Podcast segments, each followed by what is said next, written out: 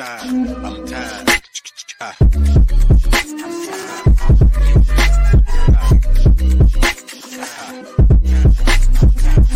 The Late Morning Program with Namarasa Podcast.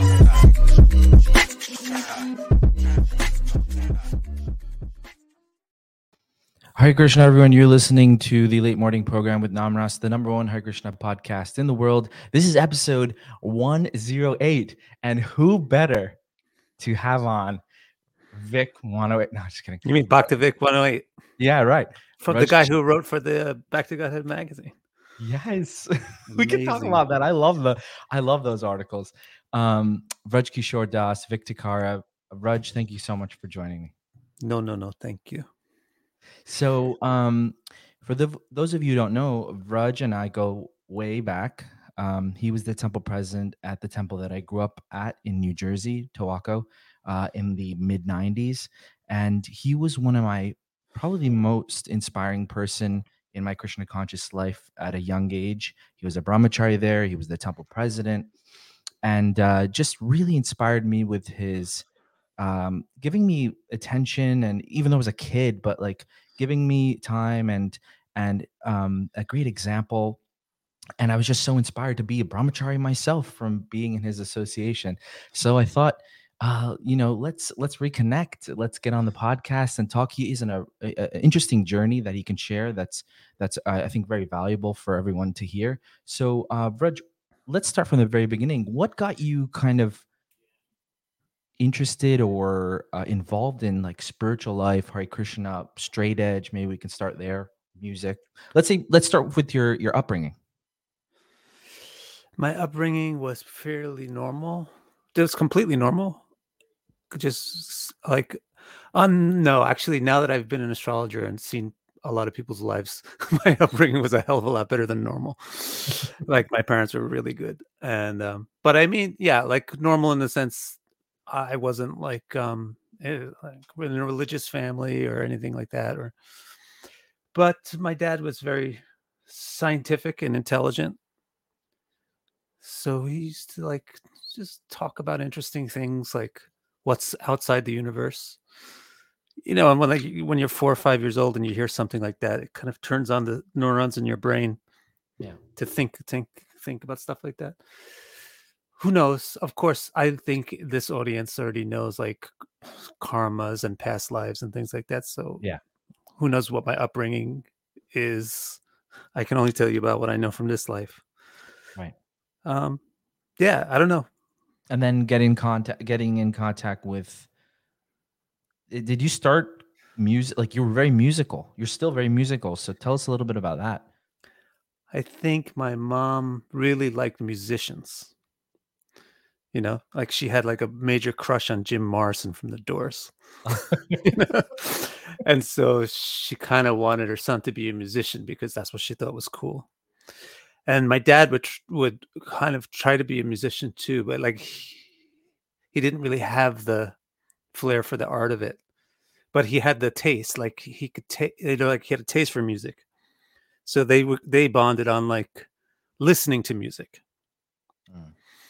and they used to like curate records and listen to the records and stuff like that so that also introduced me to the concept of art in general which is good for for scholarship because that's also a part of scholarship and then um i guess you know my parents my my mom was just like wouldn't it be super rainbow dandy if my son knew how to play the piano so when I was like eight or nine or something, they just started me on piano lessons to to my like chagrin. Like I didn't want to do it. Yeah. But um I didn't want to do it, but yet it was fascinating. And so I learned if you start with the piano from a real teacher, then you kind of it's like going to a proper school or something, or it's like learning grammar. So then it gives the your brain like the right way to think about music later on when you think about yourself. right and as like in high school and you got into rock, hardcore music is that how Well, yeah, that is how it happened. So it was more like, it was more like, I, I mean, I was just talking about this yesterday, so maybe I feel like a little. I'm talking with a little less detail today. I apologize about that, but that's like, okay um, I'm just a weird person. right? and I've I've always been a weird person, which means I didn't I didn't uh, like like I don't like I don't know, like my biggest emotional breakdown when I was a teenager was I don't like anything. Uh, I don't know what I'm what am I going to do? I don't care. Uh, there's nothing. uh, I don't want to do anything. I don't want to get this job or that job or what you know. So like I was always weird. So that what happened with that was I would always go towards people who were kind of weird too. I would make friend make friends with them. So I wound up being in the circles of people that were weirder than most. So I wound up like with instead of being into football, I would be into BMX freestyle in the 80s. That was a, that was like a thing. BMX freestyle was a big thing.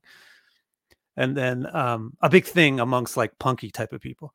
And then from that it was like skateboards.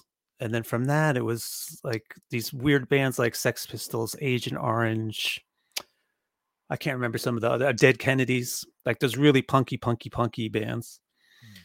Hmm. And from that, I was like, oh, that's interesting. And then the kids that were in my school, there was this like group of them that was really, they had a nice community with each other that were just head over heels musicians. These people were really good musicians too. It was like a really high ca- caliber of musicians, natural, like spontaneous. Uh, they could just write like amazing stuff and they were like 16 15 years old but uh, there was a whole group of them and they were into this like new thing that was coming out which was like this straight edge punk rock hardcore metal kind of music from new york city we were on long island and i just somehow by the karma river got you know f- my leaf on that river kind of flew in that direction and i was in with them. Right. and then so i then i wanted to join the band like to be in their bands because also girls was a big deal for me. Hmm. So, so i like learned how to play piano well that was like worth absolutely nothing in terms of like having a girlfriend in high school you know attracting a girlfriend in high school. So i would so i had this idea like why not join a band? That would be cool girls like that. But they don't there's no position. I actually auditioned for punk band with a synthesizer. Wow. Yeah yeah. And then they were like no thanks. But um then i you know so i figured i need to learn how to play guitar and that was also interesting. It's one of those past life things like in the fourth canto narada is telling Barhishat Barhishat has this question about reincarnation like right he's got this got this pretty good question like how come the things that we do in life A basically happen to us in life b? It doesn't seem fair right? So Nard starts explaining like the connection between a and b it's the same person it's not a different person. And then eh, so Barhishat's kind of interested like how would i know who i was in in a in life a if i'm in life b? So he starts to give some really practical info how you can know your past life and he says one of the sure things that you know is when you have a talent or a skill that just happens.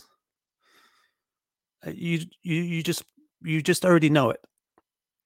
Then obviously you because nobody learns something without making an effort to learn it. But if you learn something without making an effort to learn it it means you already made the effort to learn it.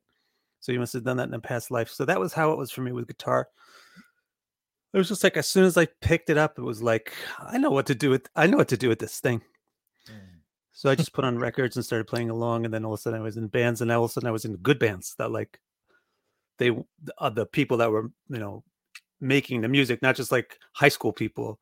It wasn't like oh this is something to impress girls anymore. It was like the people that were into music wanted to hear these bands, so I got lucky. I got in with these people that were really good musicians, and then that swept up into the. The whole Can you name some of those bands? Well, you would laugh. The first one, wa- the one that I tried out for with the um, synthesizer was called Bloody Uterus.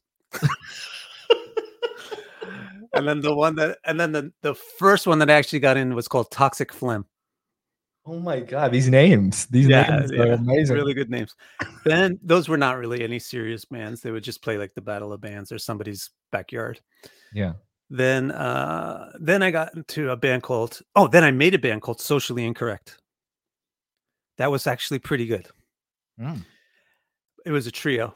Uh, so I was singing and playing guitar. And then because I did that record, the other guys that were in the I like we did a demo. And th- that got the attention of the other musicians in the school. So that, then all of a sudden they wanted me to be in, in a real band with them. So then I joined a band called Inner Strength. Now, again, nobody really heard of the band Inner Strength, but the members of Inner Strength are like people that played in bigger bands later on. Oh wow. And then that band got split in half and joined with this other band called Beyond. Now, Beyond is the band that like they'll the people will still ask us to come play now. Like Yeah, I've heard of that band. Yeah. yeah. So that band was very very good. Like They still ask you to this day to, to yeah play? yeah. Wow. Yeah. And then after Beyond, I moved to California, Yeah. and then I met Zack out there, and then we did Inner Strength. Zack is famous. He's Rage Against the Machine. Zack. Right. then from um then after then while i was in inner not inner strength inside out while i was in Inside Out, inside right. out i was uh, like in contact with ray actually since i was in beyond i was in contact with ray Cappo raghunathas Mm. so then we were making this plan to like take over the world so we like he pulled me out of inside out and we got together in shelter and we did shelter then when we got close enough to each other we realized actually we want to get further apart from each other so then it was shelter split and we became 108 and shelter 108's a different sound than Shelter. It's like a different style, right? Yeah. Tell us a little bit. Were you were you um mainly writing the songs for for 108? yeah 108 was like f- I, well 108 has different mahadashas the first one was the the Vraja Kishor Mahadasha. Uh, That was like from the inception of the band up until like the third record. It was basically one, 99.9% Vraja Kishor. That's all. I, I wrote everything. I wrote the drum beats. I wrote the bass lines. I wrote the guitar parts. I wrote the vocals. I wrote the lyrics. I wrote everything. I told people how to do it. It was just like micromanager, set free, do everything you want exactly my way. Then the next phase of 108 uh, then we broke up but then when we got back together or even towards the end of that it started to be like i mellowed out a bit and the other people kind of stepped up a bit. So and, and actually that's way better when you when you, when you have more people like cooperating with things you get better results. Yeah. So then uh, there's a second phase of 108 towards the end, which carried over into when we got back together, which is where people we were all kind of doing everything kind of equally, or more like combined efforts and creating things. Why did you break up uh, initially? It's Why do bands break up in the first? well usually bands break up because for the same reason like any relationship breaks up. It's just Right, hard right. to deal with people, Yeah. and eh, being in a band is difficult because you're creating things. So everybody, it's like four brahmanas instead of you don't really have brahmana vaishya shudra in the band. You have like four brahmanas. You have four people that are the heads. So it's hard to have them. If if your head and my head work in the same direction, when we do, then it's great. But when we point in opposite directions, that's usually what split bands apart. But that wasn't the case with 108. 108 was uh, just because ever since I started the Krishna thing, not ever since, but since after like the first few months of being in the Krishna consciousness movement, I thought I want to go, but let's go back to Godhead. Let's let's be Krishna conscious. Why do I still have my feet in like all this heavy duty nonsense, which is like dragging me down? Like, let me live in a temple and wake up at two o'clock in the morning and do sadhana. Let me not live in a van and like hang out with people smoking cigarettes until four in the morning. Right. You know, so it's not really like the. I wasn't uh, on the Narada Muni platform. like I was in a platform where I don't really understand how being a brahmachari works with being a, in a band so I wanted to, for the longest time, I just wanted to stop being in a band. But the people that are like your managers in in ISKCON, they're like, no, just keep doing it because we need people, you know. And you, you're preaching and you're bringing new people in. It's great. So so for a long time, a lot of people. I think yeah, it was good. It was It's- nice. It's, it's like a it was a phenomenon in the '90s. The amount of young Western, you know, people who joining Krishna consciousness at like in like large for people who don't know, like in the in the 80s and no in the 90s so many people joined kids joined the temples in america north america that was just mind-blowing It was mind blowing. It was kind of crazy. yeah It was scary in a way, but it was awesome. It- it scary was- in what way because they're coming i'm bringing people into a situation which is so dangerous because the temples were really falling apart. Mm, and the only people that were left a lot of them were crazy. Like you know it was like like in the temple that we we landed up in the shelter when we cleaned out the brahmachari ashram the bed had like magic crystals in it along with pornography like magazines.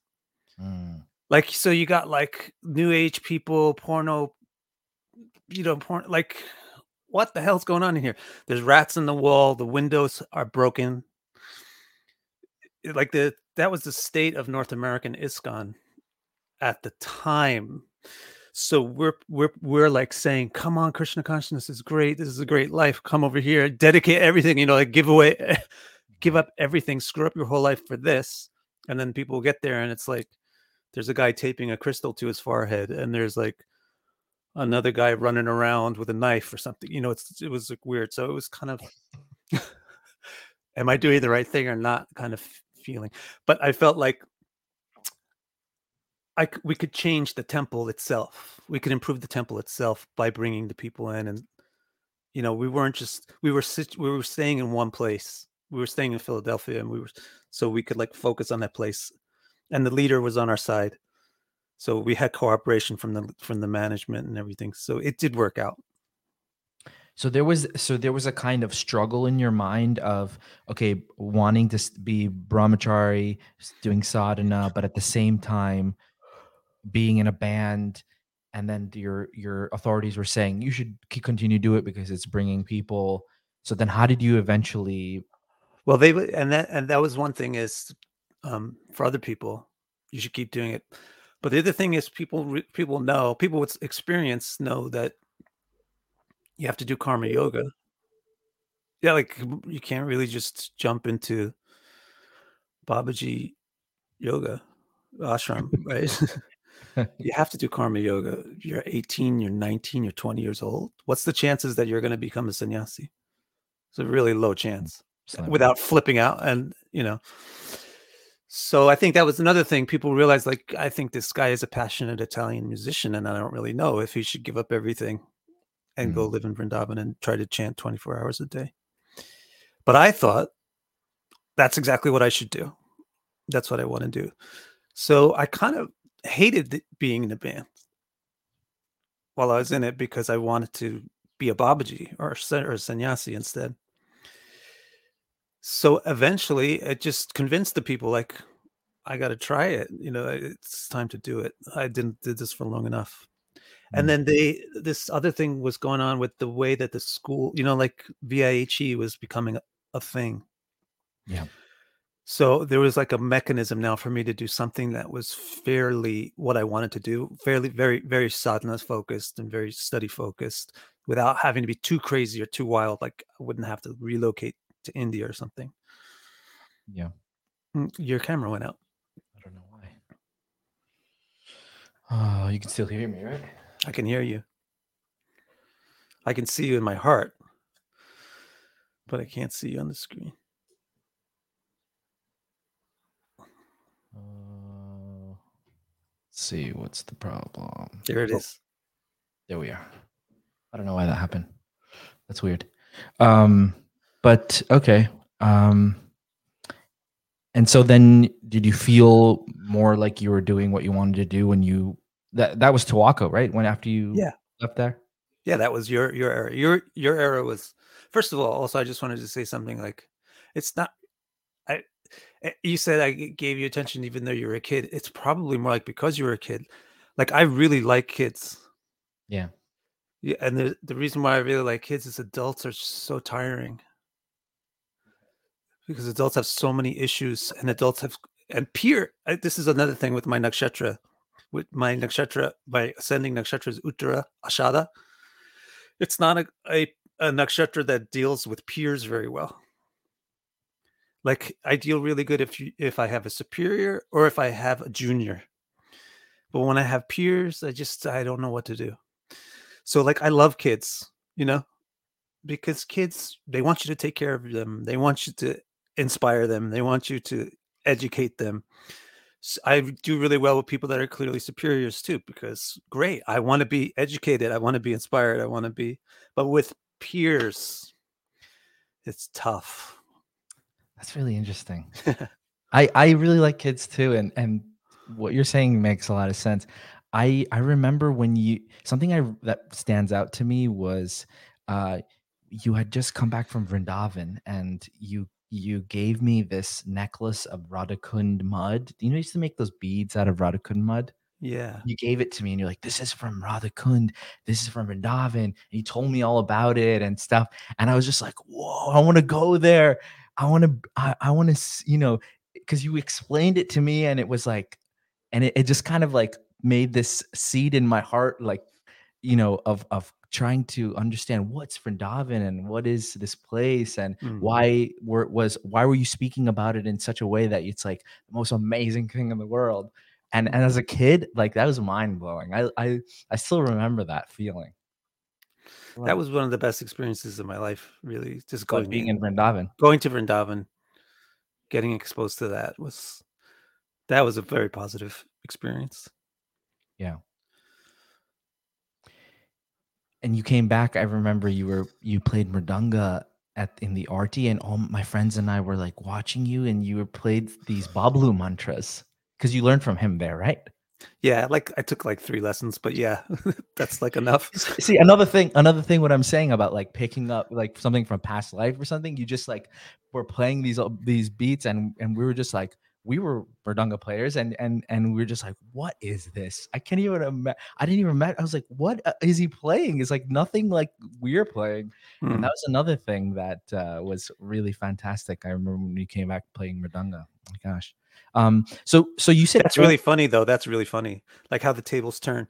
Because now the, the way I'll look at you playing mridanga is we'll be like, whoa, what is that? I need to play that. yeah. Um, so how long were you there in Towaco for? I mean, you, and then you eventually became temple president. How did that happen? The whole way I got to Towaco. because that's- Yeah, tell us about that. Yeah, it's just because, uh, mm, for good or bad, I was really pretty much like a brahmachari, where I literally didn't have a place to live. I, I didn't have money. Like I didn't even have a temple that I lived in. We just would go on tour and then wonder where we're going to go when we come back after 108. And once 108 started, and so I just wound up in the storefront of 26 Second Avenue. Which is not really fit for an ha- you know you can't live there. There's it's No. just a storefront. It has a toilet and a sink Right. but that's it.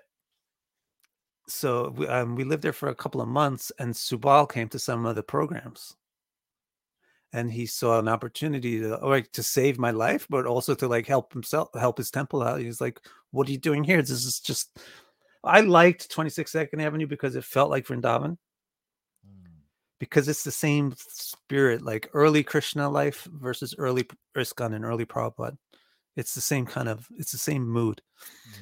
Um, I did like it, but at the same time, it was pretty difficult to. I want to shave your head, but not have enough money to buy a razor. Wow. Yeah, which is very funny because I just made. I should have been rich. I just came off a tour, but somehow or another, eh, you don't have money when you go on tour as a support band. But um, he, he said, you know, there's this temple that's basically empty and it's big, and I'm sure that we'd, we'd like to have you. I could arrange you to meet the temple president. And then I went there, and I was kind of like, I guess sometimes I can be business oriented without knowing that I am, because I was like, well, here are my conditions. you know, I'll move here, but like I, I don't wash pots and I don't do stuff like that. I'm not going to do book distribution. I, I can live in your temple, but and I can do, you know, like a weekly program for you guys. But I'm not going to be like the brahmachari that Yeah. you know you usually have. Your camera went out again. Yeah, I know. I think it's a wire because it flickered. Oh, really? Yeah, oh, like like a loose plug or something. Um,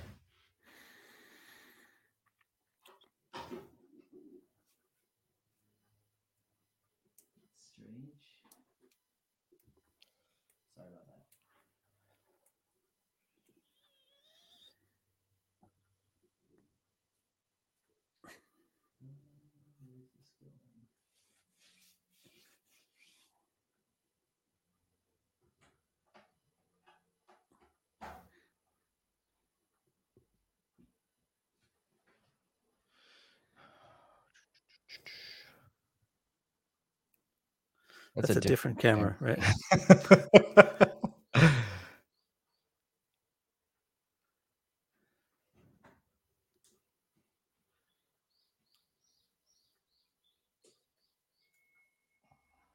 I think it's a setting on the on the camera. Maybe it's shutting off. Yeah, I think that's what it's doing. All right, Uh, I don't mind. You know what? Let me just uh change the camera to this one. Really, it's so less glamorous. okay, actually, Okay. uh, let's turn it back on. Yeah, because that one's gonna keep going off. I guess. Whatever. All right, this one does look more Babaji. This is it's like all yellow and stuff. yeah. Whatever. Yeah, let's continue. It's it's. It, oh, What were we saying? Uh, you were talking about m- having conditions. Yeah, You're gonna So watch he- he agreed to my conditions, and it worked out great for everybody except for the other brahmachari that was living there for the past million years. Right. Maitreya, who hated the idea that some young guy was going to come in and scot scot free, you know, not wash dishes, not do book distribution, not do any puja. Right. Um, so he, I think I actually wound up driving him away, and he moved away from the temple. I didn't try to; it wasn't intentional, but I think he just disliked me that much. Hmm. interesting. Yeah. He's still Um, around, by the way. Yeah, Yeah, I saw him in. Was it Vrindavan the uh, a few years ago? I was like, "Whoa, he's still around. He's like a dinosaur." yeah, yeah. He has. There's something to respect about him. He's like Totally. he has this uh, immovability, like a sense of immovability to him. Yeah, he's uh, like you think he's English or Scottish or something. Yeah. Yeah. But so so so you came into the temple. Did you bring anyone with you, or it was just? It was just me. Mhm. Yeah, it was just me. Like the rest of the guys in the band at the time, they weren't like Brahmachari life kind of people. Rasaraj, he I think wound up moving in with his dad after 26 Second Avenue. And Tony, I think he went to Philadelphia for a while and then left and left the temple. And then the the drummer was always just like somebody that wasn't like a temple devotee person. So it was only me in the band. Hmm. But then what did we do? Like we started doing the Friday Saturday night. I called it Saturday Night Live. Saturday Night Life. Saturday Night Live. I remember that. Yeah. And then we got like some people started coming to the Saturday night programs, and then they like pretty quickly just moved into the temple. There was Billy Joe, and there was Mah- Mahamuni. I forgot what his Matthew Dasty. Yeah. yeah. Yeah. Uh, and then, then he brought like a million friends, They were all from like like, those Rutgers type. Point Pleasant. Yeah. Rutgers. Yeah. Yeah. And pretty soon Towaco was pretty full with like pretty high caliber people, like you know, We're still people. around to this day. I mean, Yeah. in their own way, but Yeah, that's so cool. I love that. And then they were good people. That was good. That was good times. Like those people were really, they were in, emotional and intense and like on it. They were like into it. But again, in another sense, it was like over the top because it's like 20, 19 year old, 20 year old people. Of course, it's going to be over the top. It's like unbalanced. But setting that aside, it was actually a pretty wonderful thing. Like, what do you mean unbalanced? I mean, like you don't think about tomorrow or you don't think about anything realistic. You Mm, just think like Krishna, let's go right now, back to Godhead, boom. Like it's not gonna Oh, happen like that, bro. You know what I mean? yeah, yeah, yeah. Not thinking any like forward anything. My forward. parents, who cares? My my career, who cares? I'm not what career, you know. Right. What about temple temple bills? Who cares? Like even like that. Like I couldn't think Oh, about really? ooh, temp bills, money, finance. What? I need somebody else to think about that. Right. Right, right. And then how how long was that going on for that that whole golden I don't do you call the golden era of Yeah. I don't know, but it seems like you know how like the Ras Lila takes like a million yugas. Hmm. It, it, per- so it, time is so dilutable, depending on how, you're experiencing. it. Like time is a is a shakti for of conscious, or it's a part of consciousness. So it's flexible to consciousness. So how long it took? Like it took like a lifetime. Like it took forever. I was living there for like lifetimes. That was a lot of stuff that happened there. But I think on the calendar it was like two years. I don't know, 94 to 96, 97 in total. Overall, overall good experience or traumatic or I think eh, all experiences can have a lot of things in them at the same time. That's why I named my my my book Train Wrecks and Transcendence, oh Be- right. like my memoir of that era, because that's because it's terrible and it's amazing at the same time. There's things about it that are just so such huge mistakes or so sad or so intensely bad. So such an intense shame but there's things about it that are the uh, most amazingly incredibly great things you know at the same time. So was it an overall good experience? Yeah yeah. But also there's a lot of things that were painful or difficult. Yeah. Um and then you got married after that, right? that is also interesting Please. yeah um Yeah. I, this is one of the weird things is just the way people i don't know the way people were thinking of relationships and marriage it's kind of like you know how people will marry for a passport yeah. I- I feel like people treat marriage like that a lot. At the time when I was in ISKCON, they thought of marriage like that a lot. Like not necessarily for a passport, but for some other reason. Besides loving somebody and wanting to have a child with them and raise a family, which is the obvious, simple reason why you should get married. But the thing was, I was losing my steam, you know, for the Babaji thing. This was what worked. This was what actually happened. After I quit the band, the way that Karma had it was that a whole lot of super difficult things happened at at the same time. Um, but I think it was just to make it a, a long lesson pretty short and fast. Is that once I quit the band, I realized you I didn't realize, but now in hindsight, I realize you do have to do karma yoga you can't just become a Babaji. You can't just become a sannyas. It's not a good idea. Otherwise, Krishna would have recommended it. Yeah. Um, so what happened was, as soon as I like wasn't doing the band and I didn't have these like big passionate projects, I started to lose my steam for you know thinking like, boom, let's do the whole thing. Let's go be Indra.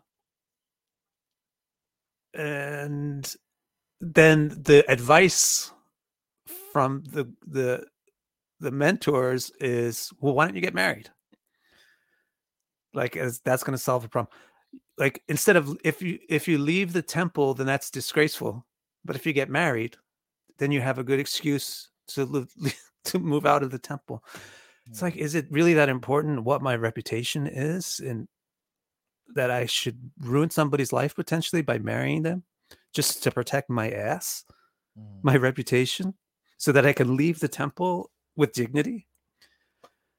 Like your ego, it's it's not that important. What happened with me is lucky, you know, that I was my destiny was to have a good marriage and to have a good wife. So it worked out anyway. But I think for most people that's really dangerous. It doesn't But- always work like that. It doesn't always work like that. And it's terrible. So, you know, it could be very bad for people, especially for the women. But um I got married and then like literally the next day flew to California. Yeah. I remember that marriage very Yeah, we talked about that before. We did, yeah.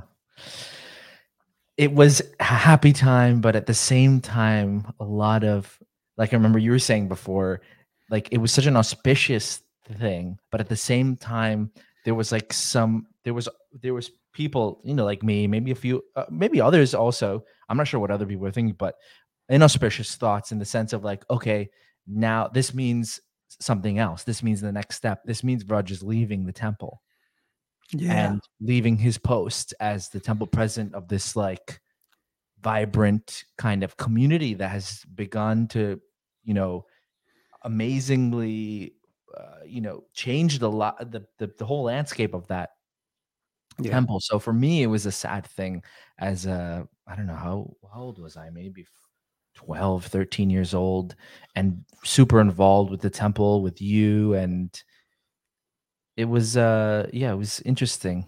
It was For me, it's a sad thing too. To be honest with you, now. yeah. I just wish that actually I've never really thought about this before, but imagine if it was a different world and it wasn't like about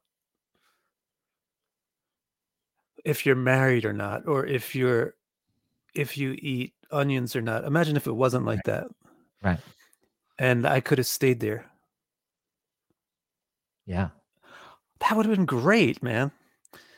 That would have been perfect. That's what what I wanted to do with my life. That's what I wanted to do with my life. Yeah. Was it because you were getting married that you couldn't stay there? There were other married people in the temple, though. No, it was that. It was a whole thing. It was that basic type of thing. You know, it was that basic type of thing. Also, it was just too much. There was just, yeah, it was that basic thing, and then also it was just ISKCON was ISKCON with you know a lot of problems that were Mm. directly impacting me, Right. Like, for And- example. like Dhanurdhara Swami being my guru, being involved in child abuse, um, like the the the violence towards women. I didn't really get directly impacted by, but the culture of not giving a damn really about the needs of children, not giving a damn about the needs of women, which is basically the same as the needs of children, not because women are like children, but because women take care of children. Right. Um, yeah, the the male centricness of it, the macho ness of it, the complete the complete lack of grasp of the essence of the femininity of what bhakti is. It's love. Love is a heart. Love is pink. Love is a girly thing. I don't understand how it gets gets to be like a monopolized male monopoly thing. Right. Uh, so that you know that was difficult for me. The the like anti the conformity thing, the anti intellectualism of ISKCON was hard to deal with. The conformity of it, the like the army kind of structure. But you were, but you were the temple president. So you were at the top. So how did It's it? not the top, but yeah. But yeah, how did how did you feel that pressure when it was you were the ones making you were the one making the calls though, right? Like, Well, what I- I mean, temple. Yeah, I'm pretty brash, so I was trying to exert my power. But you're Right. not at the top when you're the temple president. You have like Right. GBCs. BBC, there's a Yeah. whole hierarchy. Right, right. So like there was a huge thing. I mean, just to be just to give you one practical incident, I don't remember the old days when women had to stand in the back of the temple. Yeah. Yeah. So I was one of the people that was like, "This is retarded. Why are we doing this?" Um, Was it was it was like in Towaco? I- From what I always remember, it was that they were saying side to side. But was there a time when there was There was- just in the there was a time, and when it was Sunday feast, and people, you know, when you had to put on a good face to people, and it was Sunday feast, or even uh, just like people would come in and be like, Indian women would be like, "What the? Why would I stand in the back?" They go up to the front. Right. Um, so on a Sunday feast in Towaco, even in 1989 or 90, it would be women would be on the right side and the men would be on the left, but not during the regular temple programs. But then you'd have Ramhat Swami come over when we, after I made it so that the, all the time the men would be on the left and the women would be on the right. And then he would stand on the right oh, intentionally, you know? mm. So those are the kind of things like you're not, he was the GBC there at he was time. the GBC for that place. So you can't really do whatever you want when you're the temple president. It, really, you can never really do anything you want unless you're the founder of Sharia. right. Wow. And so, okay, interesting. And then you got married, and you're still married to this day to the same person, Shamasaki, who is an amazing person. Um, and you have a family together, and you live in Japan, but you went to California, and what did you do there? What was the thought process with California? The thought process was my well, the thought process was okay, marriage means I need money. So where do I get that from? Because I, you know, when you're a musician, you make money, but you don't make it like regularly. Yeah. And it is really not that not that easy to make it in a significant amount. So, and plus you need to do a lot of work. So musician wasn't going to be the thing that was going to make a family work. So that was one of the big question marks in my mind when I was considering the option of getting married. Like, if this happens, what do I do? How do I how do I pay your rent? How do I pay rent, etc. So my dad, my mom and dad, of course, were like, "This is a very good idea. You should get married and move out of the temple." So they wanted to help in any way possible. So my dad was like, "My dad has a comp has a so- has to this day a software company, He still has it. kind of. He, he's now like a permanent um, consultant. It's more like he's an employee for somebody else, but technically he still has his company. And he, actually, he employs my son, my oldest son. Get out of here! Really? Yeah, Like coding and stuff? Yeah, they do different things like that, different projects. So cool. Yeah. wow. So he was like, "Yeah, well, well, you can learn HTML, and there's this other thing called VRML at the time, and and I, you know, you can work for me." So it's like, okay, that's that solves the problems. So he said, "But yeah, but you have to live here in California." Right. So I said, "Okay, cool." And how was that life as opposed to like the temple life? This was a completely different thing. It wasn't com- completely different because we would s- we were still doing like a weekly satsang Okay. in our at our place.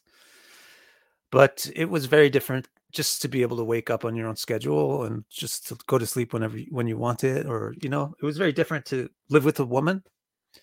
It was different. It was just fun. It was actually fun. Like I one of my fondest memories is just brushing my teeth with Shamasaki and then we both break, break out laughing just looking in the mirror. It was Right. just it was fun. It was like there's so much freedom. right. Right. And it was like it was a feeling like finally these people are off backs. You know, finally we're by ourselves. Nobody's gonna criticize us for brushing our teeth with a toothpaste that has gelatin in it, or whatever, whatever, whatever it might be. You know, the way the the hyper scrutiny that you get have when you live in an ashram. It just felt great. It was really very exciting. there was that there was the baggage even till this day of when brahmacharis change from being brahmachari to being grihasta and like it seems that that's a in that time it was even more magnified i mean now i think it's it's getting better slowly but there's still like some shame around changing ashrams even though it's like the natural progression of things Yeah, it's kind of weird. I think it's also tied in with misogyny. right Like, right. yeah, uh, but also it was worse in those days. But also, if you're just a brahmachari and you're, and then you become a grihasta, there's a certain amount of, of like, oh, boohoo. But if you're like the guy who's like the brahmachari, inspires other people to be the brahmacharis, et cetera, et cetera, the the the future babaji, the future sannyasi, and then you become a, a married person, it's like a hundred times magnified. It was kind of like a sannyasi fell down. yes Yeah, yes. it's kind of like that, even though technically it wasn't. right And it, I mean, always- that kind of was what it was. Yeah. I'm always thinking of ways to like make that easier for people. I'm not sure what what's the solution there. I think not being misogynistic is a big is a big deal. It's an opportunity to live with a woman. Yeah. Women understand emotion intuitively way better than men do because we have so much passion testosterone in the blood all the time we don't we don't have the patience to take the time to feel these things and notice these things that they notice constantly so if you're if you're interested in bhakti it's advantageous to be close with a woman because you can ask her what it feels like you know? Or you can see what she what she feels. I think Mm. that's one thing. And then i think the other thing is i uh, the expectation when I entered the brahmacharya ashram was the longer you can do this, the cooler you are, the better you are, the longer you can do this. And I think that's setting people up to be to feel like crap later. Because no matter how long you do it, there's always going to be you can only do it for, for five more minutes. There's always going to be the end, you know. Yeah. So you're always going to feel like, oh, that's it. I'm not cool anymore. Why not say, why not do it the way they did it? I mean, I've I've read the Bhagavatam. The way they did that they advise you to do it is if you're a Shudra, you do it for like a week. If you're a Vaishya, then you do it for like a month. If you're a Kshatriya, you do it for as long as it takes for you to learn your thing. And if you're a Brahmana, then you do it all the time. But does that mean that you don't have babies? No. The, no, that means that you get married. But in when you're married, you, the woman decides the sex life. Ritu Gamana, you know that principle of Ritu Gamana? No. The woman could say the the woman can say I'm in season. Ritu Right. Gamana. Oh, I see. she- yeah. Or she could say I'm out of season. And the man has to sit and the man has to sit there and wait. I mean, you can initiate a, a male in a Vedic culture can initiate a, a sexual relationship, but the woman could say nope, and the man has no no options if she says no. But if a woman initiates the relationship, the man has no options to say no. This is why it's really problematic. Like if Surpanakha, co- somebody, somebody comes that you don't want to be related with, you have to go through loopholes and figure out how to get out of this in a way that doesn't break dharma. But yeah, so and then that's considered to be brahmachari. If if the woman is decide- and and let me tell you, it is because women have way less interest. So you know, so the Brahm, even that whole concept of like brahmachari is, all, and also the concept of brahmachari as just being equal to celibacy. I think is it makes brahmachari disappointing. Brahmachari is not equal to celibacy. Brahmachari, the- word Brahman means knowledge or study. Yeah. Achara means behavior. Brahmachari means behaving like a student. Celibacy is one of the you know one of the angas or one of the yamas or niyams of what a student does, but brahmachari doesn't mean celibacy. People usually say this word brahmachari means celibacy. Brahmachari means studenthood. yeah. You know, a lot of times students are celibate because they don't want to be distracted from their studies. And when you're not cel- celibate, you get distracted because there's always it not just because of the act, but because of the strings attached to it. It it's a karma and it leads to other things. So generally, a person that's trying to study something and learn something won't get sidetracked into that. But um, you know, the concept that you can't be brahmachari if you're having sex and have children is also wrong. Otherwise, there would be no brahmana babies. Right. We would have never had babies. yeah, so I think I think there's just like a misunderstanding of what brahmachari is, a misunderstanding of the advantageousness or disadvantageousness for a male, uh, male centric because it's my life. The the advantageousness or disadvantageousness of having a woman around. I really like that point. Yeah. I, I, I feel like I can relate with that a lot. I mean, the things I've learned to be that are helpful for my own bhakti from living with a woman is like so many things patience and forgiveness. And I mean, children as well bring that a lot, totally bring that out tolerance, humility. Yeah, we I- need to kind of uh, we need to take away that stigma that it's something wrong. I think that's so I think that's so toxic. It's toxic. It's so toxic. Play the Britney Spears song. How do you know that? Oh my god, come on! I'm like a musician. I know everything. Oh, Plus, I'm like a regular person. Right, Right. right. Yeah. Um so so going back to your timeline there, uh California and then how long were you in California for? Until I went bankrupt. You went bankrupt. Yeah, I went bankrupt. See, I'm very actually bad with finances. It's not just when I- while I was a devotee, but I, I am bad with finances. The only one thing good I ever did in my life was a Kinshana Krishna, my god brother friend. Yeah. He he advised me one time that if you want to not have financial struggles, you should do Go Seva. he he told me the same thing and every time i had a job interview i would do go seva i would give money to the cows and i would get the job it happened like three times in a row Same thing, same thing. I just then I started doing regular donations to Goshala. Yeah. And and I'm still not like um Donald Trump or Rockefeller or something, but I don't have that like intense stress right of like, oh my God, I'm not gonna have money to pay the bills. yeah yeah It's really that's an amazing thing. Like Phenom- that's that's amazing phenomenal. Yeah. Why did we say that? Oh, Uh, oh, because you said you bankruptcy. bankrupt yeah Yeah, that was before the Go Save Us started. Uh yeah, so in California it went like this kind of loop like gradually getting less and less association with Vaishnav people and kind of voluntarily, sort of voluntarily. You know, not not just by chance, but kind of like because of negative experiences. Negative experiences with devotees are worse than no experiences with devotees. yeah I know somebody might want to argue with that, but that's my point of view. My, that's why you need to avoid operats.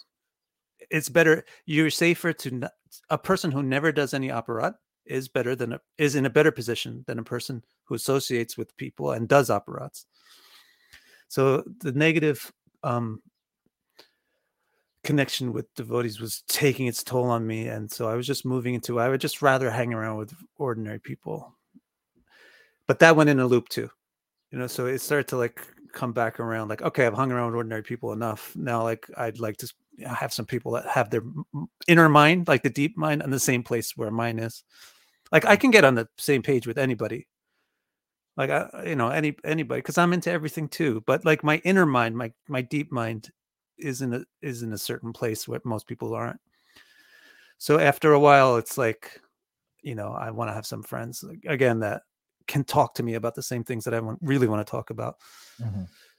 And that also was facilitated by karma, which was when some some like concert promoter wanted to have 108 get back together again. It was 2005 or something. And so those guys, those two people, Ras Raj and Trivikram, the, the singer and the bass player for 108, are like perfect f- friends for me. And I'm, I, like I mentioned before, I'm like a difficult person to be friendly with.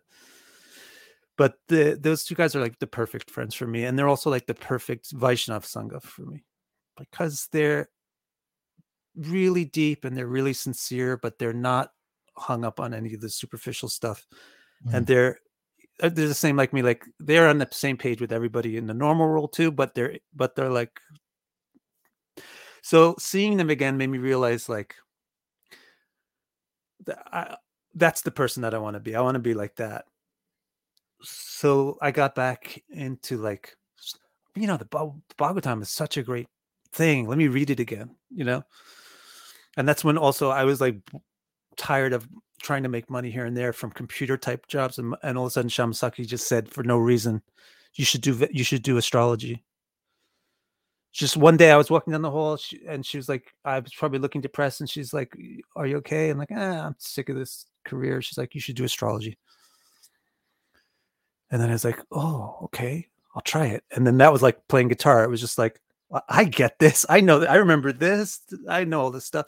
It was like a past life. Boom, just everything turned on. Within a couple of months, I knew how to do it.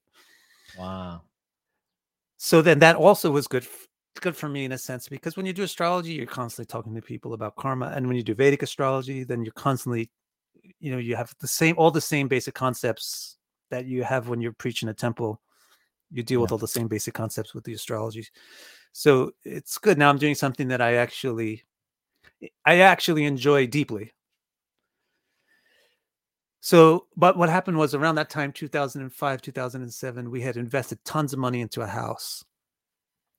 We bought a house for like 150,000 or like $250,000. And then in this like really ghetto area of California. And then the they like re- improved the area and like the price of the house went up skyrocketing. But you know how America is like then the banks call you up and say, you know, you could have $75,000 right now if you just change the percentage number on the blah blah blah. And I'm Yeah. like, yeah, okay, great. And then we like take the $75,000 and you know, landscape the house better because we're thinking, well, let's put the money back in the house because then we can sell it for even more. And then we're like, let's sell it. you know the the next door neighbor sells the house for a million dollars or something, six hundred thousand dollars. So like, boom, let's sell it, and then that's two thousand and five, six ish. With that. like, there was a big, huge economic problem in America. Yeah. and we were like right on the karmic edge of that. Like, we couldn't lower the price on the house fast enough to get ahead of the curve of the decline. We were always just lowering it a little bit too little, and so that nobody could bu- would buy the house. So after a while, we had a house that we couldn't sell for more than we owed. Oh man. But at the same time, we were like, that's fine because we're sick of life in America anyway. We're sick of life that the way that we, we had been living it with that loop. We want to restart. Like I want a fresh restart where we can kind of when you rest when you change your environments, it's it's easy to change your your inner self too. So, my wife, she said, "Let's go to Japan." And I said, "Okay, definitely sounds great. That's I think Japan sounds interesting. It's close to India, but it's not India. It's like Japan is like does Japan is like very lawful, right? India is very lawless. You have no idea what the politicians are doing. You have no idea what Yeah. the police are doing. Yeah. But in Japan, it's right on the table. It's all above board. Like people follow rules all the time, every day. But still, it has Asian culture to it. I freaking loved Japan when I Yeah, it was great when you came here. Oh my gosh. So like the place where Archana was, I would just like walk because she had to go to work. So me and Tulsi were just at home. And so we'd like cook for her and then we just go and walk and people would bow to us and like um it was like so clean and so orderly. It was just it was just amazing. An amazing and and people care about like aesthetics as well. It's not just clean, but it's like Mm. Aesthetically pleasing place. We went to some temple nearby, Buddhist temple nearby.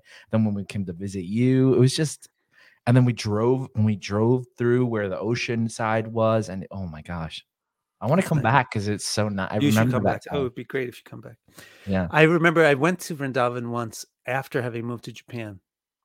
And uh, going to Vrindavan with with some Japanese like habits was very very conducive Right. Because ja- Japanese habits are very respectful to everybody. So it was really great to all of a sudden go into an environment where there's sadhus and things, but have that like spontaneity of the Japaneseness. It's very conducive. So I, I think like yeah, culture is very important. Just teaching people to be respectful of other people is actually very important. Yeah. Going back to to 108 when like when you restarted doing that in 2005 or 6 or whatever it was, then you just started playing was it a regular thing or it was just like okay, every summer or something we're going to We decided we were to do that show, that one show, right? And then the show gets canceled. Like three days before or something, it gets canceled. But so then we just like book some other shows someplace else. It's, and we just enjoyed it so much that we thought it would be dumb not to keep doing it. Yeah. So six months later, we booked something else. You know, so we would do something like every every several months, we would do something. And then we did that a couple of times and we were like, damn, we like this. We like each other. Let's make a new record. So we did that. And then we would do like a tour then, you know, because the bands that were playing then s- had people in them that still grew up listening to our records. So there was people that wanted to help us. There was people that wanted to support us. So there were bands that would be like, yeah, you can come on a tour with us. So we could still play like bigger shows. It wasn't just like the eight people from the town that were still into this music that was popular in the 1990s. What what, what made 108 successful? Was it the music? Was it the lyrics or was it a combination or was it the Krishna thing? Like that's what kind of um blows my mind like bands like Shelter or 108 what made them successful? It's everything. It's a recipe, right? Recipes are have so many different ingredients in the right proportion, Right. and every Like- band has a different recipe. Hmm. Like what make is it like the perfect storm in the sense of that time period? Like what makes it not as successful now in the sense of people, you know, I mean the whole music industry is different now as well. Yeah, right? yeah. But Well, I think one of the things that's different is when you're 40 or 50 years old, you're not 20 or 30 years, you know, right. so you, you don't have the same tolerance level f- for tapas, like that kind of intense, grimy tapas. Like the, being in a band is an intense tapasya that's not a sattvic tapasya. It's like a very filthy tapasya. You have to deal with a lot of filth and a lot of dirt and grime and sweat and bad smells and un- unhealthy situations. When you're 20 years old, you can do that every day. Right. Well, I, now eh, when I play one show, it's like I need to rest for like a week after that. So it could be successful now if we had that energy and we could do it every day. Like we, I mean, when we were in 108 at one point, we would tour like 220 days out of the year. Really? Yeah. So like if you do that, then you know, if you put in the effort, you will generally get some kind of result. That sound that does sound like tapasya. That's tapasya.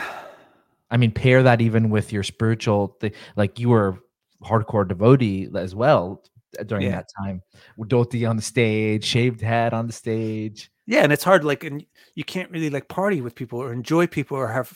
You don't really make that much friends with people because they're not on your wavelength. You know. Yeah. Like, eh, you know, I'll go to Germany and meet some German punks. I don't care. Like, but if I was a punk rocker, I would love that. Like, I would be wow, cool. Now I have a friend who's a German punk. But I didn't. There was nothing really interesting in it to me except who's going to be interested in talking to me about Krishna that night. Mm. And um, so after the bankruptcy thing, how did what happened in life after after that? That was good. My then whatever planetary things changed them changed. Things started to go good. Life started to have a better like optimistic feel to it. Actually, you know what? That was the beginning of Jupiter Mahadasha. That was the end of Rahu Mahadasha and the beginning of Jupiter Mahadasha. Yes, and con- accordingly, things started to get very. I had to start to feel optimistic about life, which is uncanny for me. um, I started to feel optimistic, and it just felt good, like to live in Japan. For a while, we were living with Shama's brother, who's a Guru Kuli from Vrindavan, Mm-hmm. uh, who's kind of famous amongst the Guru Kulis, Jiva, Mm-hmm. and because he's like a real, Uh, like a little mischievous prankster type guy, but he was mm. very good music, like really, really good mridanga player from that era. You know, it's not the same as like the modern kind of quality, but he's Sure, really good and he has a lot of feel, a lot of soul. So, so we would play often together too. Like you just sit down and play mridanga. We would do kirtan. We started doing programs again, more or less every week here in Japan, and he would play. And it was just fun to talk to him. He would imitate, you know, the Indian guru, and we would laugh. You know, he has like this way. we the, the jokes that we could share would were great. And then then we were also also living with her mom, who's Right. my god sister Bonanandini. Right. And that was also hilarious and interesting. Does So that- does his does her brother still live in Japan? No.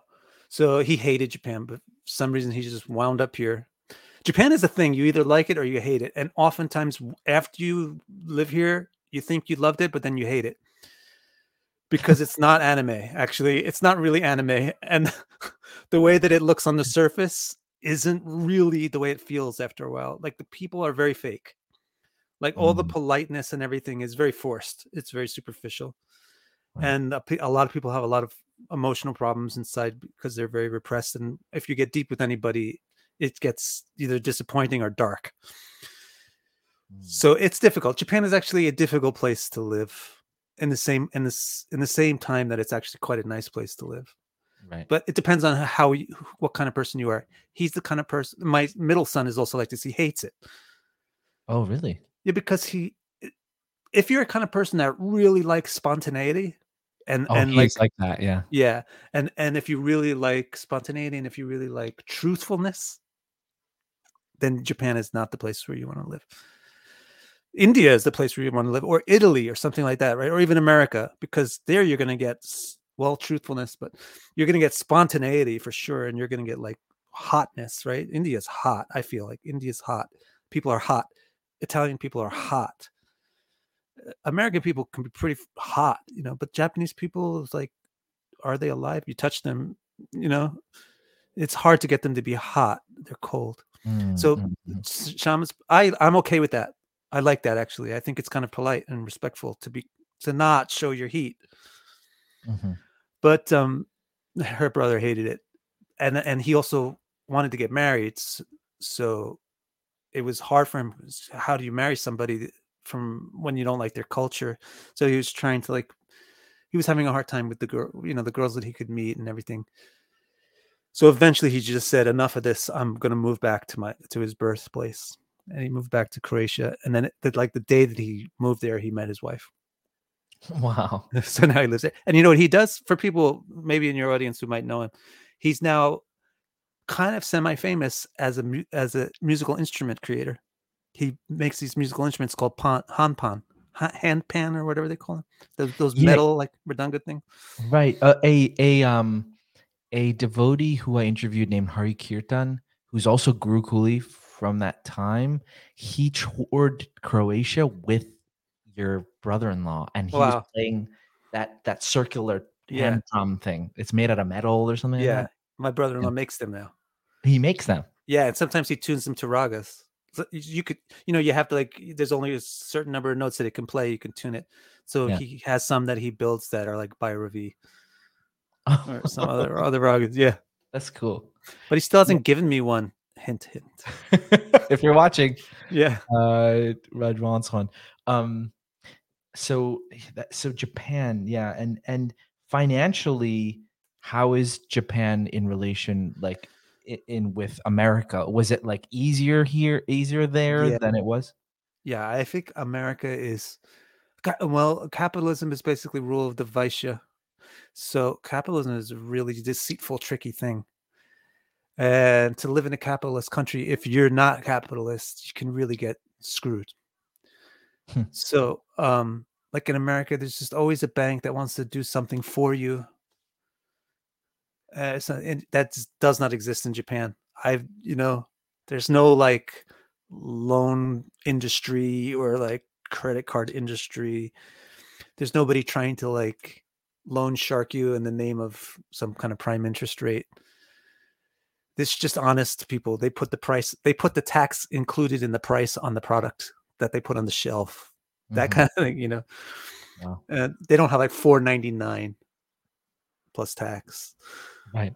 Um, they're Oh, it looks like four dollars, but it's Yeah. actually five. Uh, um, and the other thing about Japan is uh, the major. th- I don't know why we're talking about this, but the major the major things here are less expensive. Like the major expenses, like having a house, having a car, car insurance. Those major expenses are less expensive. The Mm. other things are more expensive. Like fruit is ridiculously expensive. You may have noticed when you came. Like this yes. food I is expensive. we, So, we we walked in there was a mango and uh, in this one shop and i and i looked and i like did it on the like converted to dollars and i was like how does this make sense What was like it? one it was one mango and it was like $25 or something Yeah, crazy. I've seen a mango for seven hundred dollars. really Yeah, it was in a fancy like Nordstrom's kind of store. You know, like it was in like an upscale department store thing in their fruit section. There was a mango, and this mango was like surrounded with like plat, you know, like it was like decorated. It had like flower garlands all around it and like stuff. And it was like on an altar, and it was the price tag was seven hundred dollars or something. that's crazy And there's just people Um, that buy that stuff. really Yeah, of course. Otherwise, how are they going to sell that? Right. Um, and then spiritually, how is it? Because I know there was a, you know, in 2005, you kind of reconnected there and then you went to Japan, but Japan doesn't have a lot of devotees there. So how did They you do. kind of, I mean, there is. We Yeah. had a good. I've had a good time in Japan, with in terms of that. Um, really? yeah, sort of. I mean, Tokyo has a temple. Right. Uh, there was a while when I was uh, going there kind of regularly. The people are nice. I like them. You know, they're they're like Japanese flavor of devotee, and they're kind of cool. I I get along with them. Um, there's nothing down here where I am, but that's kind of okay. Like I'm okay with that. We did our own program for a couple of years, so we made a lot. We made a lot of friends, and these are people that are interested in Krishna. You know, Right. you don't have to necessarily be like a temple devotee to be able to have kata with. Yeah. I And remember then they- we, Go ahead. I I remember when we came. There was this one girl. I think her name was Hari Priya. Do you remember? her? Yes, yes, She's Japanese, but she spent a lot of time with the Baul, the Bauls, yeah, and she knew Bengali. yes. She was Japanese, but she knew Bengali. Like she like speak fluent Bengali because Yeah. she married a Bengali and she grew right. up in Bengal, but she's Japanese. she married a Baul. Is she still there? No, she disappeared one day. One day she just disappeared. Yeah, we haven't heard from her. Oh man, It's too bad because she was super interesting. She was so interesting. But the, the funny thing is, allegedly, in case there's any FBI watching, allegedly she asked us to watch her marijuana plants. Right? because we had this nice um terrace in the house that got a lot of sun. She was just, oh, this is perfect. Can you guys uh, keep my my marijuana plants here? So we're like, okay. And then she disappeared. And she left her. Like, we never heard. Yeah, they died or something. Yeah. we we are also pretty bad with plants. We don't like we got this new tulsi, right? We bought these new tulsi seeds, but what is it with tulsi? Like it doesn't look like a tulsi. Like, are they really tulsis with these huge leaves? Or is well, that when some they're kind of younger, weird... when they're younger, they have really big leaves. Like it's it's okay to have really big leaves. As they get older, the leaves become smaller. So these are real, and I should But it's also the shape of the like. Send me a picture, but sh- the shape of the leaf has to be like that specific species that we all worship. right. It's not bumpy, right? It's a flat leaf. Bumpy in like what sense? Like a regular basil leaf is like bumpy. Oh, bumpy. Yeah, yeah. No, it's not bumpy. It's flat. Yeah, these might be real. I'll send you a picture. Yeah. Um. So association now for you. Yeah, things are different now. Also, there the internet has become ubiquitous to our life. We carry in the cell phone. Things are different. You don't really need to be in the same town as somebody else. Uh, Also, I think what sung people I think also misunderstand sangha a bit. Maybe I could speak to it because I've been on yeah. both sides of the fence. Yeah. So I yeah. think people under- misunderstand Sangha. It's not just that. I mean, if I live next door to you, do I have your Sangha? A little bit, but if if I live a million miles away from you, but have an amazing heart to heart conversation with you, Mm, what's the like quality of the Sangha? It's better. So the Sangha is actually like sharing of the it's sharing it's sharing of the be- being. I think that's what Sangha really means. It means like embracing Sangha. But like what what do you want to share? For Vaishnav Sangha, is it just a physical hug like Sangha? Or is it do, don't we want to share the bhava? We want to share our bhava. We want to share our heart. Yeah. Parasparam, like Bodhayantas Parasparam, right? Kathayantas Shamam Nityam. You want to talk. Like Sangha for Vaishnavas is based on words because words share your feelings and words share your, and words are very transmissible with modern technology.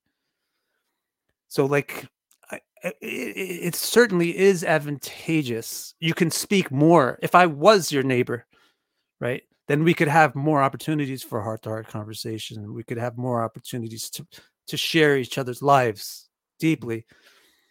But it doesn't mean that because I don't live next door to you that we can't uh, get together and talk like this. So even when I'm even though I'm in Japan, I feel like you know, I have an, a good relationship with people that I need to have good relationships with that I can talk to them about something real if I need to. If you know, and also like you, I think every person should build their sangha as well. Like not expect it to just get handed to them. that's huge. That's So like yeah, you, you sh- I think that people should do um, like for example, what sangha do you want to have? You want to have a sangha where people can get together and do kirtans? Then do the then start doing kirtan. Somebody's going to show up. If you want to have a sangha for you know discussing X chapter of Bhagavatam, then discuss it. Whether it's like sitting under a tree in a field in five thousand years ago in India, or whether it's getting on YouTube, it's that doesn't really make much difference. It's Just get in a place where people can access your words and you can access other people and do it. I think I struggle with that like you said, people struggle with the definition of that. I think that I have a very narrow view of what that is, and that what you're saying makes a lot of sense. Like create that, like the way things are right now with the internet and the like. If there is a need for that, then there is people you can create that sangha with who may not necessarily be next to you. I just think that it makes it easier when they're nearby. It does, but then you also have the problem of aparat. You know, there's an, a funny. but that can't be. But that can't be a reason why you don't try to make it in your locality, though, right? maybe I don't know. Maybe for me because I find I'm a people find me abrasive, so I Mm. feel like for me it is pretty good not to get right up in their face. Right. Keep Yeah. a certain a certain distance. Um, there's You a funny thing with astrology. Yeah. Yeah. go ahead. that that relates with this. What planets, you know, planets like have their relationships with each other, which is either friendly or not unfriendly. But the way that you uh, evaluate it is if a planet is too far away from another planet, then the relationship deteriorates, it gets worse. But if they're too close, the relationship will also get worse. It's the same thing. That's why marriage is difficult. That's why it, you should you have to pick your marriage partner carefully because you're going to be too close. Yeah. So the, the relationship better be good good enough that even when it deteriorates from being too close and on each other's nerves all the time, that it will still be good. Right. Yeah, I think other people are blessed and they're better with relationships, so they can be close, you know, closer, and they don't get on other people's nerves. But Mm. s- people like me, I have to be kind to other people and not force them to be next to me. For me it it's it's i'm thinking about like my children and their sangha because right now right here where we are it's um there are people around but it's not like like-minded in the sense of in in in, in all the senses that i want them to be. It's a lot of just like acquaintances and things. So I feel like I'm looking for something else. But then when I do go, so like we were away for two weeks, and then but we're like, oh, we but we miss where we live, and we miss the people we do have around us and things. And then I'm thinking, maybe it's not about where you're like Krishna will arrange something to happen where it's okay and everyone will be all right, and and I don't have to kind of be thinking all the time, or maybe grass is greener on this side, or you know that kind of mindset is probably not the best mindset to have just like to change perspective on the situation you are at at the moment Hmm. astrology uh, astro- tell us a little bit about how astrology has been for you in the sense of okay it's a career but also it's like you're full-time doing it on youtube as well right Yeah. what do you what do you do exactly as far as do you share like certain planetary things that are happening at the moment No, I don't do a lot of that actually. Um, my specialty is to research things. Like that's my thing. Like I'm more of like a, a researcher. So I I and also I since I know Sanskrit, so I I know Sanskrit. I know Sanskrit well enough that I can read a book and figure it out from the Sanskrit. I don't like know it as well as I should. But um, so one of the things that I do is I read the actual medieval books from India on astrology, and I share that with people on YouTube and explain that. oh cool Basically, what I really uh, I'm good at research and I'm also good at criticism, so I can see where things are wrong, uh, where things have gone wrong. So I try to like help the science of astrology kind of rebuild itself it come together and have you know become something cohesive and simple and and and uh what do you call it? simple and repetitive you know uh, you know like in in science the experiment has to work one time two times three times four times and then it's valid it has to be repetitive repeatable consistent that's the word i want you know astrology is a system it's a scientific system for interpreting the symbolism of the universe. So but it's all kinds of messed up over the centuries of disuse. So but through my research and criti- criticism what i try to do is kind of help to rebuild it. So that's mostly what i do. I'm not mostly like a, a person that's saying what's going to happen next week or next month or this year is going to be like this or if your zodiac sign is this then you know this is the right time for you to invest in bitcoin. That's not my my style at all. My style is like wow this is what jupiter symbolizes. And see this is why this jupiter symbolizes that. It's more philosophical like jupiter symbolizes gurus because jupiter symbolizes reproduction.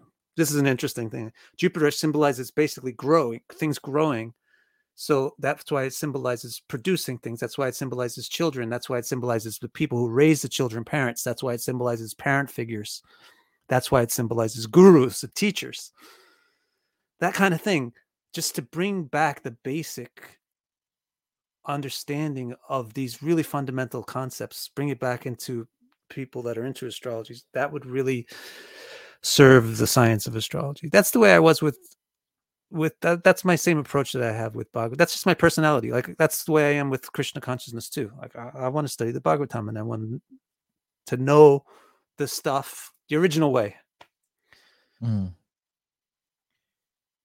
Do you, so you do you don't do like charts and things? i do i do i do that's how you that's how you make money right and and, and you do that you that. provide a service like that yeah but i don't do i for for years i was doing like okay you could call me up on zoom and you could pay for a session and we could do a session together but that is really intense.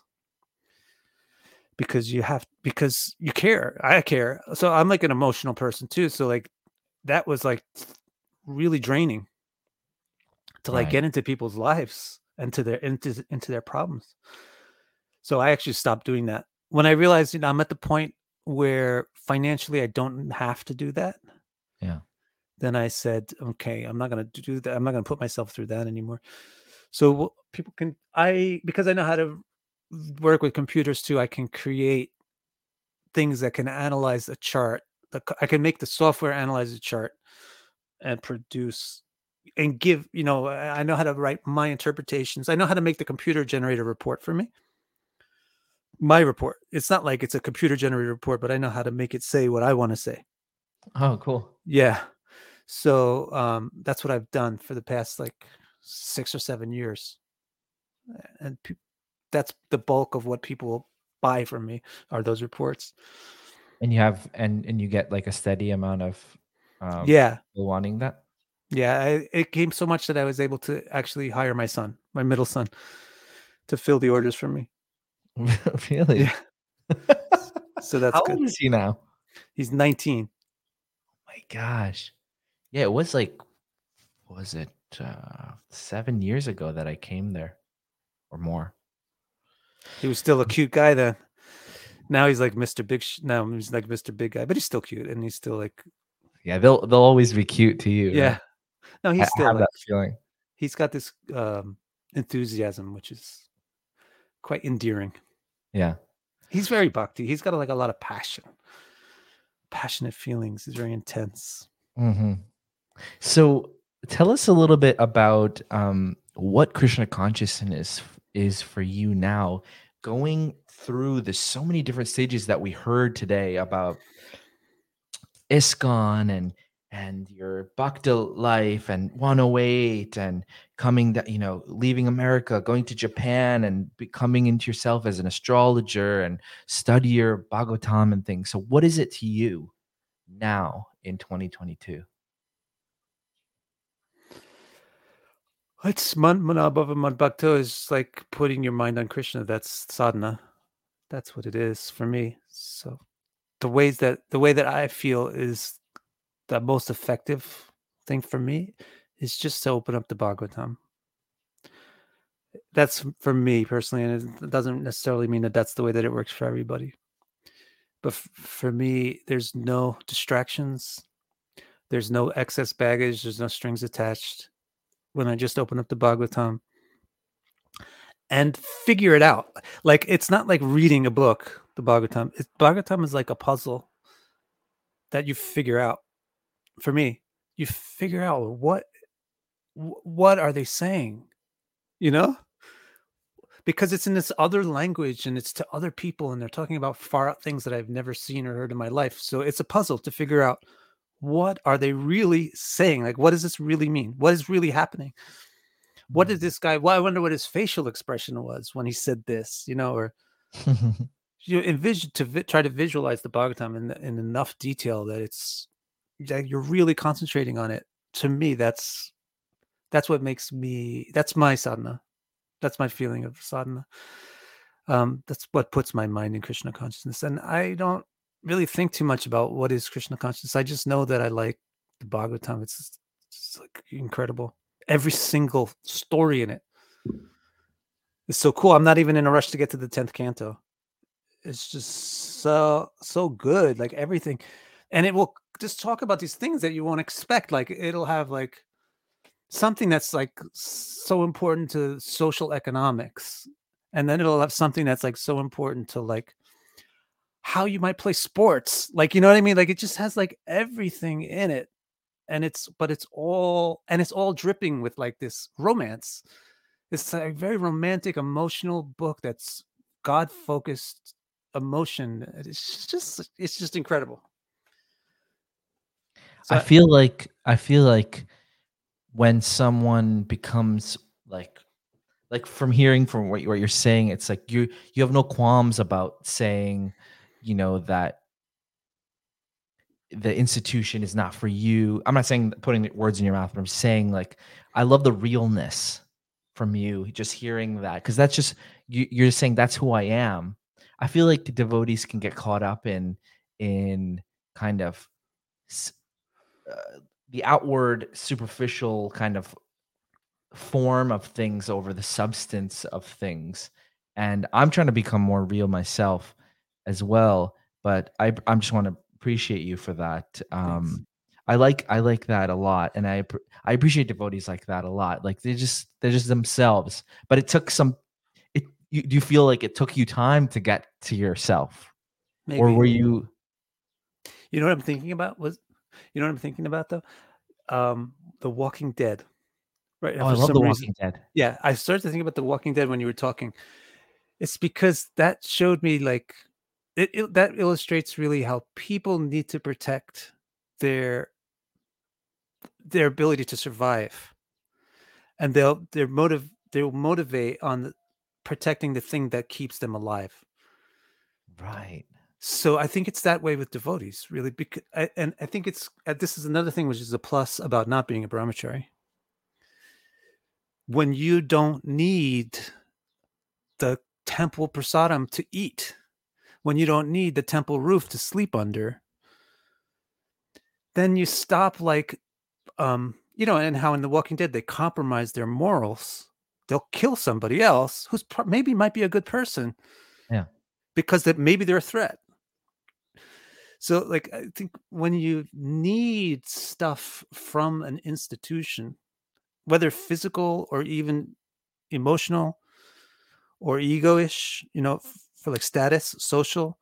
When you need stuff from the uh, organization, then you're compromised. I think the devotees' ideal should be that the, that they aren't in that situation, like where they're. They should take. I think that people should be able to stand on their own two feet, take care of themselves, not burden Krishna for their daily maintenance because that's also the basic principle of brahmanas brahmanas should be independent they shouldn't be employed by others and sustained by them. why because it lets you exist in that space where you can just think about something you know focus your mind on something just for it mm. not because it helps you survive or because you need it because you have needed a place to sleep. I think i think moving out of the temple and getting distance from people then like why would i even bother to like try to do something that's going to make ISKCON people think i'm okay? Like why what would i gain from it i right. won't gain anything. So it's not even on my mind like oh boy i should have put on tilak today. I'm going on Namarasa's show. Like i'd never even thought of that you know? Right right right. I like that. I think that's i think that i, I really jive with that point. We have You know, I think it's becoming like that. I mean, temples naturally now are becoming like, okay, there's people living around the temple as opposed to more people living in the temple, people who have regular jobs and are standing on their own two feet, able to kind of serve like in a way that's kind of real and to their as much as they can instead of being guilted into it or or pushed into it somehow. If, if they don't want to serve then they don't have to. It doesn't matter. And the people who are coming they're serving because hopefully they want to be there and and and serve the temple and serve the institution in that way. Um do you think the institution has a place maybe probably. I think different people are different and they need things but i don't think it has a place I like i don't think it's essential otherwise then vishwanath chakravarti thakur was at a great disadvantage because he didn't have ISKCON you think that's the case? I don't think that's the case. Right. um uh, so i don't think it's essential but i think it serves a purpose. Sure. It serves a great purpose. It gives people exposure to krishna to krishna Yeah. but i don't i'm not in the thing like i don't think it's required for sadhana or bhakti that you have to become a member of it an organization. That doesn't make any sense. Yeah but I it's mean, natural. I think you'll get natural organizations like bodhayanta parasparam yeah. This implies that there's a community of people right? You can't you can't have katha unless you have a community. Yeah. but i don't think it has to be like a governable social community unless you have a mission like Prabhupada had a mission. Mhm. and so that's that that organization serves that mission. That's fine. That's great. But i don't that's not my mission. My mission is personal. I- my mission is uh, become happier you know? Yeah. Yeah. The other thing i want to say too i think is somehow related is uh, what is this also this is something also on my chart it's because i have chitra i have jupiter and chitra as my most prominent planet. So i get really i'm really sensitive to packaging and products and advertising. So i really don't like when things are packaged in a deceptive way or when the packaging doesn't match the product or when there's just too much packaging or packaging or too much focus on packaging. Give me the product. You know I, i'm buying bubble gum because i want to chew bubble gum I, you know it's nice if the wrapper is purple and has a picture of a zebra on it but if you take the just take the wrapper off and give me the bubble gum right right Right. So when I go to Krishna consciousness, uh, what do I want to get? I want to feel Krishna in my being. It's nice if there's a sannyasi or not a sannyasi. It's nice if there's a visiting something. Uh, It's nice if your temple is big or small, whatever. That's nice, but just that's the packaging. I don't care.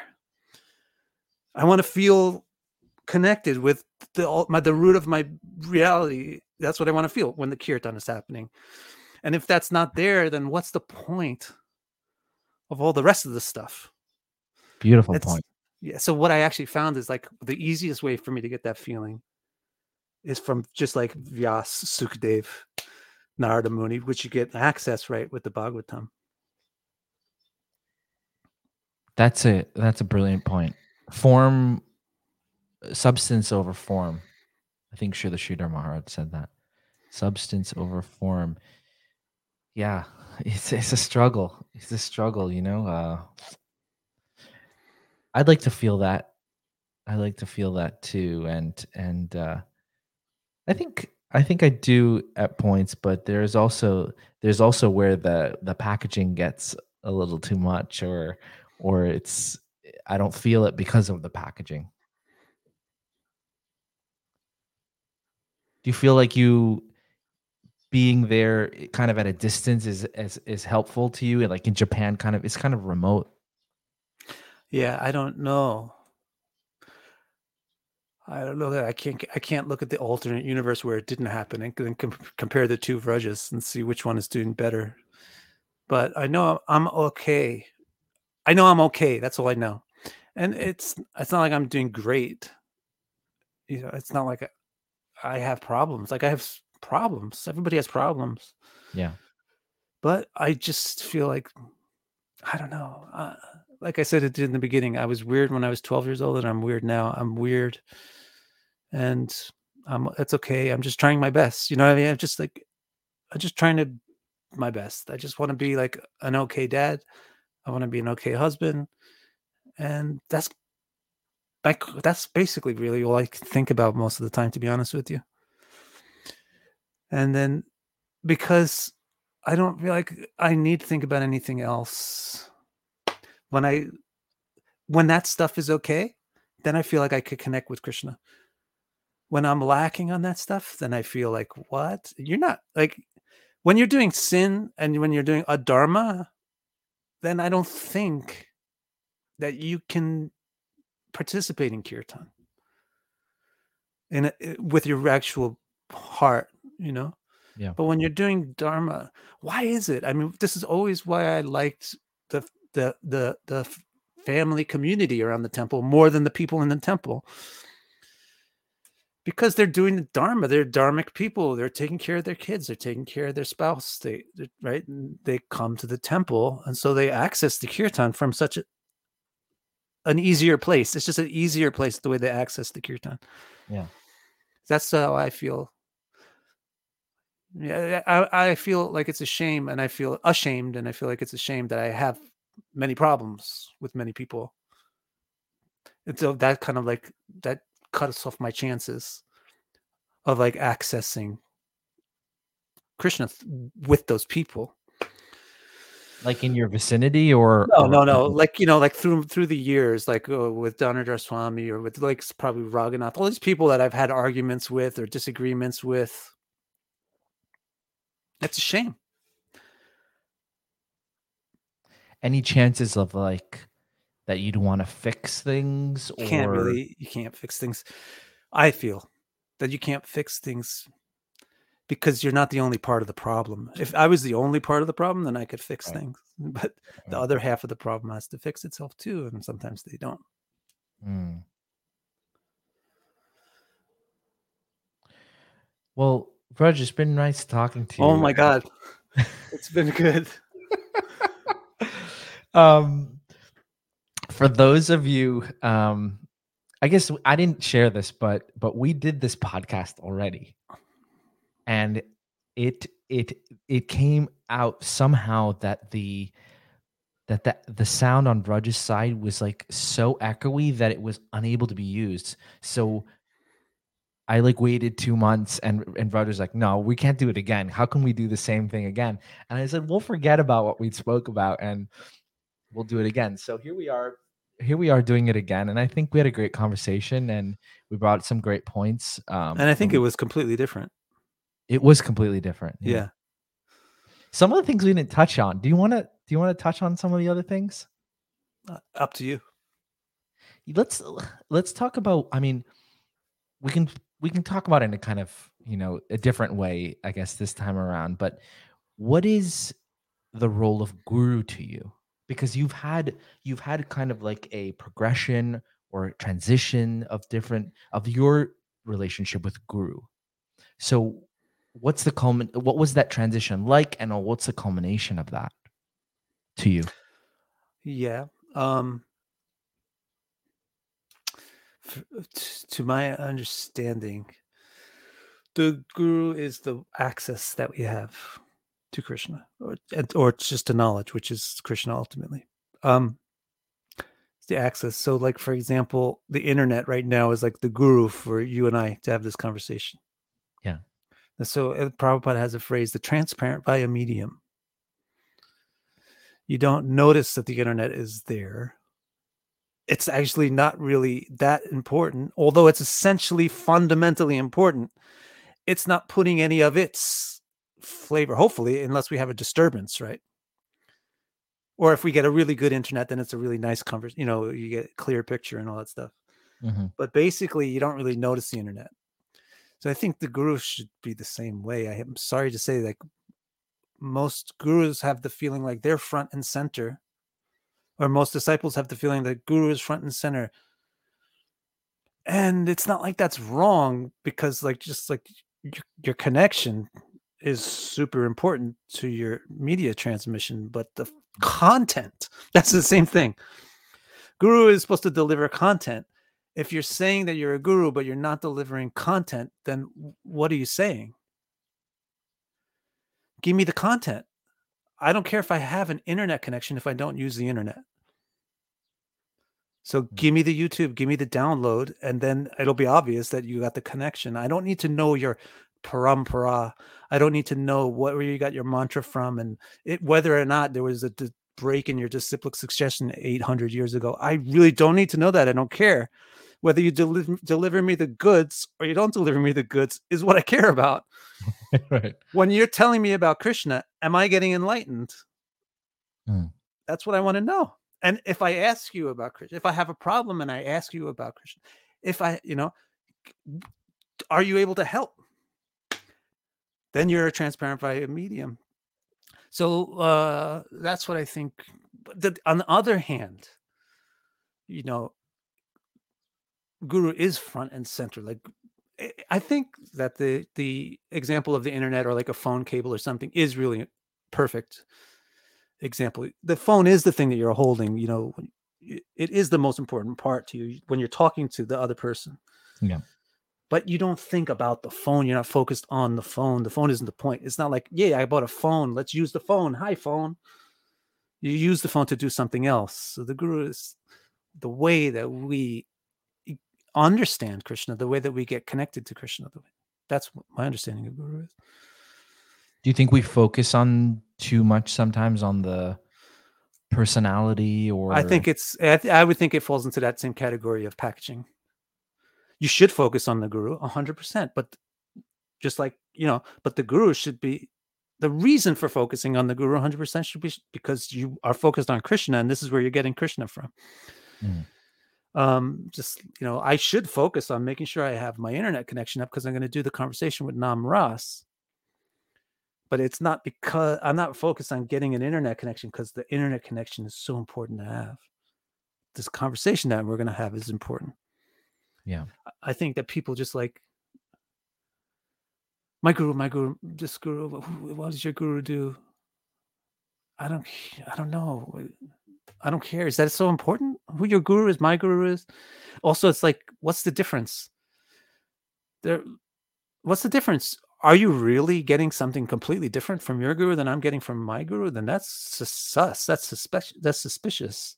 That's suspect because they're both supposed to be co- connecting us to the same reality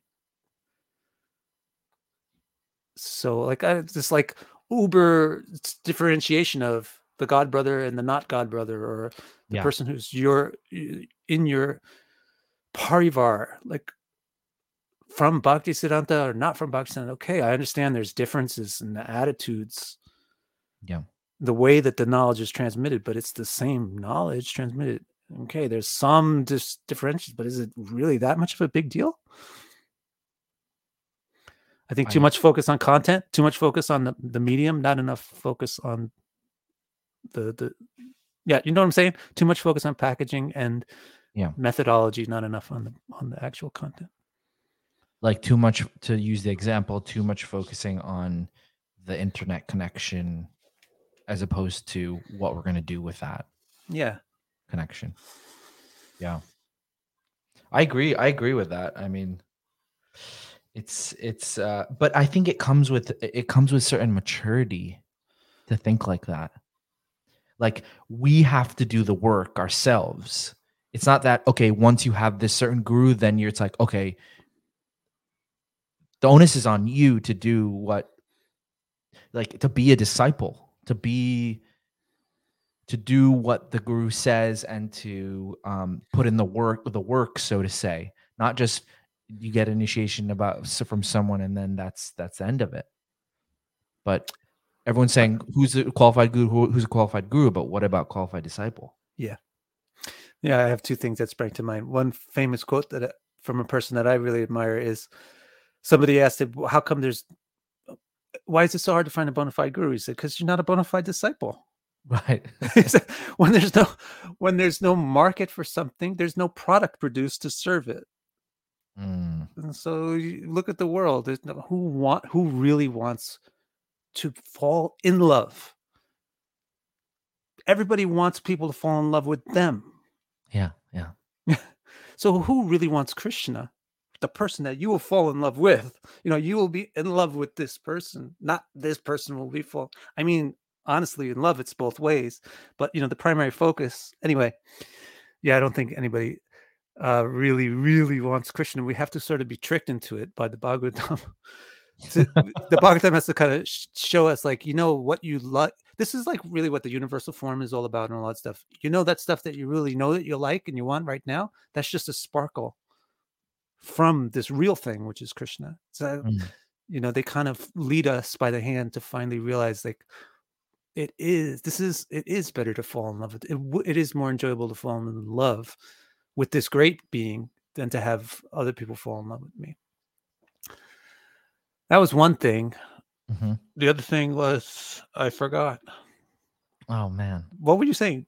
Just like repeat what you were saying before. I was saying how it's eh, everyone's talking about qualified guru, but it's about being qualified disciple, uh, and we don't stress that enough. It's not, and it's not just you get initiated by a certain guru and then that's the end. Ah, yeah, You can, yeah. I remember now. My one of my favorite sutras from Vedanta Sutra is the third one. It's the first one is Brahma uh, Tato Brahma Jigyasa. Now you should ask a question. This is also like one of my favorites. You should Jigyasa. You should ask a question. Mhm. about Brahman. And this is also it's leading you by the hand. Why should you ask about Brahman? The second sutra answers because Janma Yasyata, because anything else that you wanted to ask a question about is really a question about Brahman, because it all really comes from that thing. And then the third sutra is who should I ask? Right. The first question, the first statement is ask a question. The second question is why is this question worth asking? And the third statement is who should I ask? And the third thing is Shastra Yonita. So, so the, the thing is, you should ask Shastra this question about Brahman. That's the basic answer. But the wording that he uses is the yoni. Shastra is the yoni or the womb for the answer. Mm. But I always thought Shastra was the answer. I always thought Guru was the truth, right? Or the way the truth lied. I always thought the Shastra had the truth in it. It doesn't have the truth in it. It has the egg. But I have to fertilize it. I have to become a part of this process of Mhm. gaining knowledge. So the way Vyas describes the inquiry process to Shastra is participatory. So, like you're saying, people just think like, okay, I I get a, a lot of people just lay all their baggage on a guru. And they think that it, this guy is going to be my savior. As soon as I get this guy, he'll take care of all my garbage, just like a husband would, or just like a dad would. Mhm. But that's not the thing. It's it's this now you have a what the guru really is is now you have an internet connection. Now you have a source that you can and you have a portal now you can go through to get into Krishna. Now you have to go. Yeah. It's not going to come out to you. You have to go into it. And if you participate with it, then this knowledge, the answer to your question about Brahman can be born from it. Right. And so that I love that sutra. Like the sut the Brahma Sutra is amazing, especially the first few before it gets really confusing. The first few sutras are really cool. Wow. Awesome. So Shastra is the womb, Womb, yoni. right? So you also better not be misogynistic, otherwise, right? Vak is is is female, Shastra is female, but you're gonna want to not associate with a woman. Then how are you going to associate with Shastra? What about like if you're in a set, if you're a sannyasi or a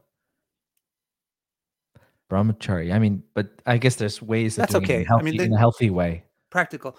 No, I mean that's okay. When you're a student, you really should take care not to get distracted.